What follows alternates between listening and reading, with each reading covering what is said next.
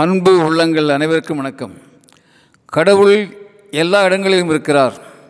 கடவுள் எல்லா வல்லமையோடும் இருக்கிறார். கடவுள் எல்லாமாகவும் இருக்கிறார். God is omnipresent God is omnipotent God is omniscient என்று ஆசிரியர் வகுப்பில் சொல்கிறார்.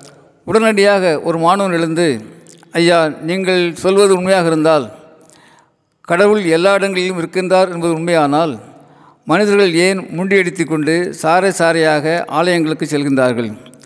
அங்கே ஏன் அவ்வளவு கூட்டம் அவ்வளவு நெரிசல்? ஏன் அங்கே அவ்வளவு பணப்புழக்கம் ஏன் அவ்வளவு பாகுபாடு என்று யதார்த்தமாக கேட்கிறான். ஆசிரியர் சொல்கிறார் தம்பி நீ சொல்வது நூற்றுக்கு நூறு உண்மை. ஆனால் கடவுள் ஆலயங்களிலும் இருக்கிறார் உனக்குள்ளும் எனக்குள்ளும் ஏன் எல்லோருக்குள்ளும் இருக்கிறார் என்று விளக்கம் சொல்கிறார். உடனடியாக இன்னொரு மாணவன் எழுகிறான். அந்த மாணவன் சொல்கிறான் ஐயா நீங்கள் சொல்வது உண்மையானால் ஏன் எல்லா மதங்களும் கடவுள் மேல் உலகத்தில் விண்ணுலகத்தில் வீற்றிருப்பதாக பேசுகின்றன? அங்கே உட்கார்ந்து கொண்டு கடவுள் இங்கே இருக்கின்ற மனிதர்களை கண்காணித்துக் கொண்டிருக்கிறார். இறுதி தீர்ப்பு எழுதுவார்.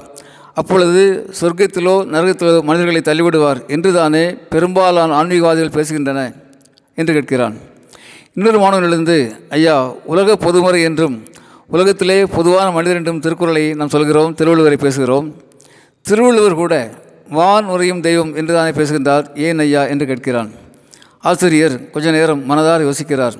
பிறகு வெளிப்படையாக பேசுகிறார் தம்பிகளே இந்த உங்கள் கேள்விகள் எல்லாம் மாணவ பருவத்தில் இருந்து எனக்குள்ளே இன்றைக்கு வரை இருந்து கொண்டு தான் இருக்கின்றன. இன்றைக்கு வரை புரியாத புதிர்கள் தான் இவை. ஆனாலும் தம்பிகளே கடவுள் என்பது ஒரு நம்பிக்கை. அந்த நம்பிக்கைக்கு உண்மையாக பலர் நேர்மையாக உலகத்திலே வாழ்ந்து கொண்டு தான் இருக்கின்றார்கள்.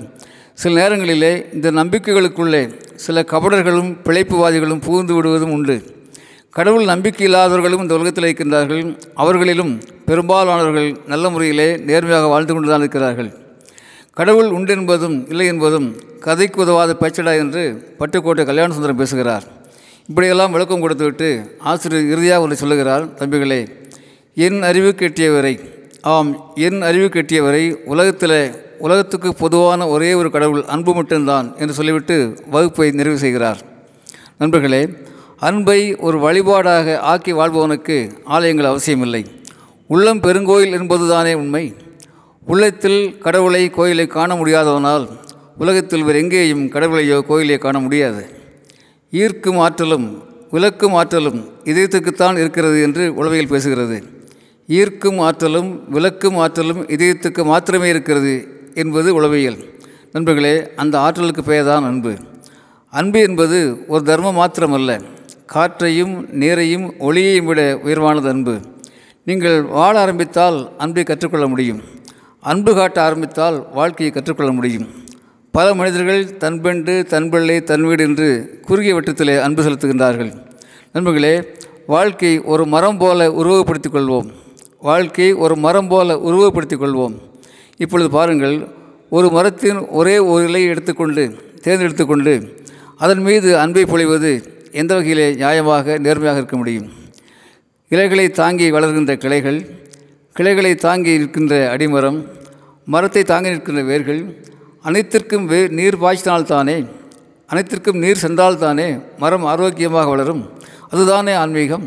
மாறாக ஓர் இலையை மாத்திரம் எடுத்து வைத்துக்கொண்டு ஒரு இலையை இன்னொரு இலைக்கு எதிராக ஒரு கிளையை இன்னொரு கிளைக்கு எதிராக ஒரு மரத்தை இன்னொரு மரத்துக்கு எதிராக மாற்றி விடுவது என்பது என்ன ஆன்மீக வாழ்க்கை? சில நேரங்களில் வேர்களையும் கிளைகளையும் மரங்களையும் மண்ணையும் ஒன்றிற்கு எதிராக ஒன்றை திருப்பிவிட்டு வேடிக்கை பார்க்கிற ஆன்மீகவாதிகளும் இந்த உலகத்திலே இன்றைக்கும் இருக்கிறார்கள். ஒரே ஒரு மனிதனை நீங்கள் பகைவனாக நினைக்கின்ற நிலை இருக்கின்ற வரைக்கும் ஒரே ஒரு மனிதனை நீங்கள் பகைவனாக நினைக்கின்ற நிலைமை இருக்கின்ற வரைக்கும் இந்த உலகத்திலே ஆன்மீகம் செழிப்பதற்கு வளர்வதற்கு உண்மையான ஆன்மீகம் செழிப்பதற்கு வளர்வதற்கு வாய்ப்பில்லை என்று மேலும் பல அறிஞர்கள் சொல்கின்றார்கள். நண்பர்களே அன்பை கற்றுக்கொள்ள பள்ளிக்கூடங்களுக்கு போக வேண்டிய அவசியமில்லை நான் பள்ளிக்கூடங்களுக்கு போக வேண்டாம் என்று சொல்லவில்லை அப்படி சொல்லவும் மாட்டேன். வாழ்க்கையை ஒரு பெரிய பள்ளிக்கூடம் தானே. அன்பை கற்றுக்கொள்ள பணமோ பதவியோ பட்டங்களோ தேவையில்லை. சொல்லப்போனால் பல நேரங்களில் இவைகள்தான் அன்பின் வழிகளை அடைக்கின்ற அடைக்க முயல்கின்ற தடைகளாக இருப்பதை நாம் பார்க்கிறோம். ஆனால் அன்புக்கும் உண்டோ அடைக்கும் தாள் என்பதை புரிந்து கொள்வோம் நம்மை எப்போதும் எல்லா நாட்களிலும் நன்மீது நீங்காத அன்பு கொண்டுள்ள நீங்காத சக்தி கொண்டுள்ள இயற்கை தாயை வணங்குவோம்.